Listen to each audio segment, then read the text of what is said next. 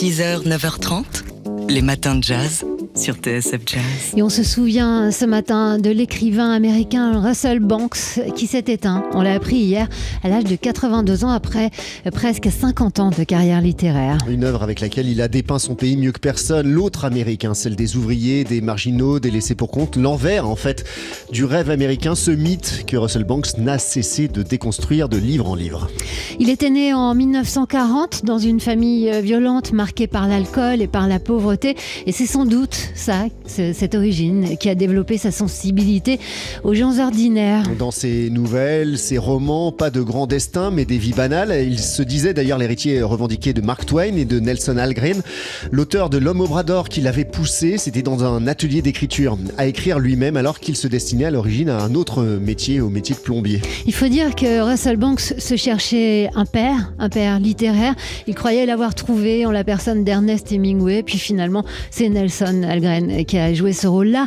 Russell Banks avait publié son premier roman donc sous l'impulsion de Nelson Algren, Family Life, en 1975, et puis on suivit une série d'autres chefs-d'œuvre. La dérive des continents, American Darling, Lointain souvenir de la peau ou rendu célèbre par son adaptation cinéma par Atom Egoyan, De beaux lendemains. Au Canada, c'est son dernier roman, est sorti à l'automne dernier chez Actes Sud, et pour ne rien gâcher, Russell Banks ne jurait côté musique que par Coltrane, Duke Ellington et Billie Holiday.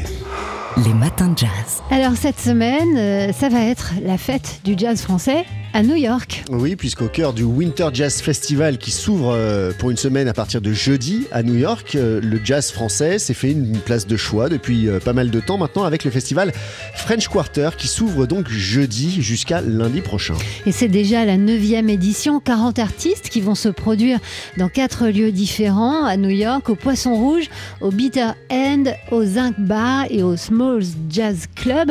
Ça commence donc jeudi et on pourra y entendre Vincent Pérez Rani, le groupe familial, le collectif Abraham Réunion, les Paris Jazz Session, le nouveau projet de Tis Rodriguez ou Émile Parisien. Émile Parisien qu'on a appelé pour savoir ce qu'il allait mettre dans sa valise pour partir à New York et il nous a fait une réponse plutôt pragmatique. Alors déjà je vais avoir une toute petite valise parce que malheureusement je ne vais pas pouvoir y rester très longtemps, mais du coup je pense que je vais prendre déjà des gants, un bonnet, une écharpe parce qu'il fait très froid et que ça prend pas beaucoup de place, et puis forcément je vais prendre mon saxophone pour pouvoir faire un petit peu de musique et voilà, quand même un pull, un slip, un pantalon et je pense que je serai pas mal.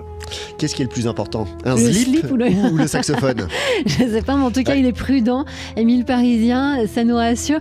Alors jusqu'à jeudi, chaque matin, comme ça on va avoir un musicien ou une musicienne programmée dans le cadre de cette 9e édition du French Quarter qui se déroule à partir de jeudi et jusqu'à lundi prochain à New York. Donc, alors qu'est-ce qu'ils mettent ces musiciens et musiciennes dans leurs valises ?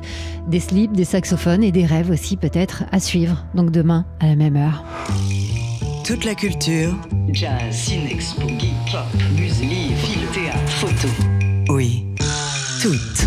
C'est lundi, on accueille Yaël Hirsch, la fondatrice du magazine en ligne Toute la Culture. Et Yaël, vous nous parlez d'un film qui sort ce mercredi, le nouveau film de la réalisatrice franco-suisse Ursula Meier. Il s'intitule La Ligne. Bonjour Laure. Oui, dans ce film, tout commence par un drame. Ça se passe en huis clos, autour du piano, avec un mouvement ralenti. Margaret, qui est une jeune femme trentenaire, frappe sa mère, incarnée par Valeria Bruni Tedeschi, et elle est violemment et très lentement, mais très violemment expulsée du domicile familial, et donc de la famille. L'injonction de la justice est claire, elle n'a pas le droit de contacter sa mère et elle n'a pas le droit d'approcher de ce domicile à moins de 100 mètres. C'est sa petite sœur qui prend en charge cette interdiction de manière physique puisqu'elle trace une ligne bleue, la fameuse ligne d'Ursula Meier, et dans l'ensemble du film, l'héroïne n'a pas le droit de se rapprocher. Elle croise les gens à cette distance-là. Ce film se passe dans une région qu'affectionne Ursula Meier. Je ne sais pas si vous aviez vu L'Enfant d'en haut, qui est un très beau film qui se passe à peu près au même endroit, c'est-à-dire au bord du lac Léman, mais on ne le voit pas, dans la vallée, pas tout à fait la montagne, pas tout à fait la plaine. Et il y a quelque chose d'un western dans ce film, avec cette ligne bleue tracée par la jeune femme, la rencontre des sœurs, et cette héroïne qui est enfermée dehors, qui est évidemment une belle allégorie de sa violence, parce que le personnage est violent, elle est tuméfiée, elle a une extrême sensibilité qui s'exprime par une extrême violence, ce qui est rare pour une jeune femme. La photo est très belle et l'image est froide, mais ça rend d'autant plus bouillonnante la violence du film. Alors si le film ressemble à un western suisse, c'est aussi et surtout peut-être un film très musical. Oui, je vous ai parlé du ralenti du début et ça se passe au son du Nisi Dominus de Vivaldi. L'ex de l'héroïne est campée par Benjamin Biolay qui a écrit un duo, et Valeria Bruni Tedeschi, la maman, est pianiste et tout se passe autour du piano, et la sœur, elle chante des chants religieux protestants. Donc tout se passe en musique avec une bande-son comme ça qui crée un espèce d'opéra domestique où la violence est forte et où les liens familiaux sont un peu à la fois absurde et abstrait, rendu abstrait, et à la fois ça résonne évidemment en chacun d'entre nous. Le film révèle une chanteuse qu'on connaît pas bien en France, qui est la chanteuse et comédienne Stéphanie Blanchou, qui est suisse et que vous allez pouvoir apprendre à connaître avec ce film. Et donc ça sort mercredi. Et c'est un film donc d'Ursula Meier qui s'intitule La Ligne. Toute la culture, oui, toute la culture, jazz, ciné, expo, geek, pop, musique, livres, théâtre, photo, oui. Avec Yaël Hirsch, fondatrice du magazine en ligne Toute la Culture. Alors Yaël, ce matin vous nous proposez votre agenda culturel qui va devenir le nôtre du coup de la semaine. Avec grand plaisir Laure. Alors cette semaine, qu'est-ce qu'on fait de beau ? Le 12 janvier, c'est le vernissage d'une exposition, l'exposition Projection, qui ouvre dans un nouvel espace d'exposition à Romainville. L'espace s'appelle Quai 36. Romainville, vous savez, c'est ce nouveau pôle culturel à Paris-Est, où vous avez notamment la Fondation Flamenco. Et dans l'expo, vous retrouverez pas mal de graffitis abstraits, avec notamment les artistes Nelio, Zabala et Kazm. Je pense que ça se prononce comme ça. Et c'est jusqu'au 1er avril, hein, pour ceux qui n'habitent pas à Paris. Absolument. Et qui vont pouvoir s'organiser. Et puis ce week-end, enfin les 13 et 14 janvier, c'est la 5e édition de Chaillot Expérience, autour de 2 concerts exceptionnels de Karenan et du Quatuor du Boussy. Vous savez, ils ont sorti ensemble un album et ils travaillent ensemble depuis 2017, avec une rencontre de 2 univers, enfin un Quatuor plutôt classique et Karenan qui fait plutôt de la folk. Donc ces 5 artistes, on a rencontré un 6e qui est Rachid Ouramdan, le chorégraphe et danseur, et il y a vraiment tout un week-end qui se décline à travers des expos photos, des performances, danser et évidemment de la musique et des ateliers. Et on termine avec ce festival du film politique de Carcassonne. Donc je me réjouis beaucoup. Donc le festival dure du 12 au 16 janvier. Il existe depuis 4 ans. C'est un jeune festival. C'est un festival qui est vraiment accessible et abordable à tous. Les 2 fondateurs sont très jeunes et très énergiques. Et il y a vraiment toute une série de films aussi bien documentaires que fiction qui permet au public d'accéder, enfin, à des réflexions politiques à travers le cinéma, fameuse fenêtre sur le monde. Et je suis très très heureuse parce que je vais pouvoir y aller cette année. J'étais déjà allée en 2020 et j'avais déjà animé une masterclass avec Ken Loach en 2021, et je vais cette année pour la masterclass de Vincent Lindon, que j'adore et que, comme beaucoup de Français, j'adore et je trouve absolument extraordinaire comme acteur, et en ce moment je me replonge complètement dans sa filmographie et c'est un moment que j'attends avec impatience. C'est donc le festival du film politique de Carcassonne, et si vous avez la chance d'être ou de pouvoir aller à Carcassonne, et si vous voyez Yaël Hirsch, bah vous la saluez de notre part. Yaël, merci. Vous êtes la fondatrice, je le rappelle, du magazine en ligne Toute la Culture, et donc sur le site Toute la Culture, on retrouve tout ce dont vous nous parlez chaque semaine.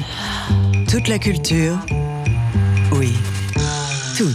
Et c'est aussi un album qui marque un anniversaire qu'on vous fait découvrir tout de suite en avant-première. C'est le nouvel album du trio Domerklein. Ça fait 10 ans que ce trio existe. Le pianiste Domerklein qui a convié à Guy Cohen-Milo à la basse et Amir Bressler à la batterie, à ce genre en lui. Ils ont déjà enregistré 4 albums. Et pour celui-ci, pour fêter ce nouvel album et cet anniversaire, le pianiste a fixé des règles La première règle, c'est que le disque devait être ludique. Le deuxième, c'est que des amis seraient confiés, parce qu'il s'agit d'une fête d'anniversaire et qu'on invite toujours des amis à son anniversaire. Et puis, en troisième règle, célébrer un anniversaire constitue en partie à trouver de nouveaux moyens de rendre hommage au passé tout en se projetant vers l'avenir. C'est le credo d'Homer Klein. Il a réservé pour enregistrer cet album un petit studio où les musiciens pouvaient jouer ensemble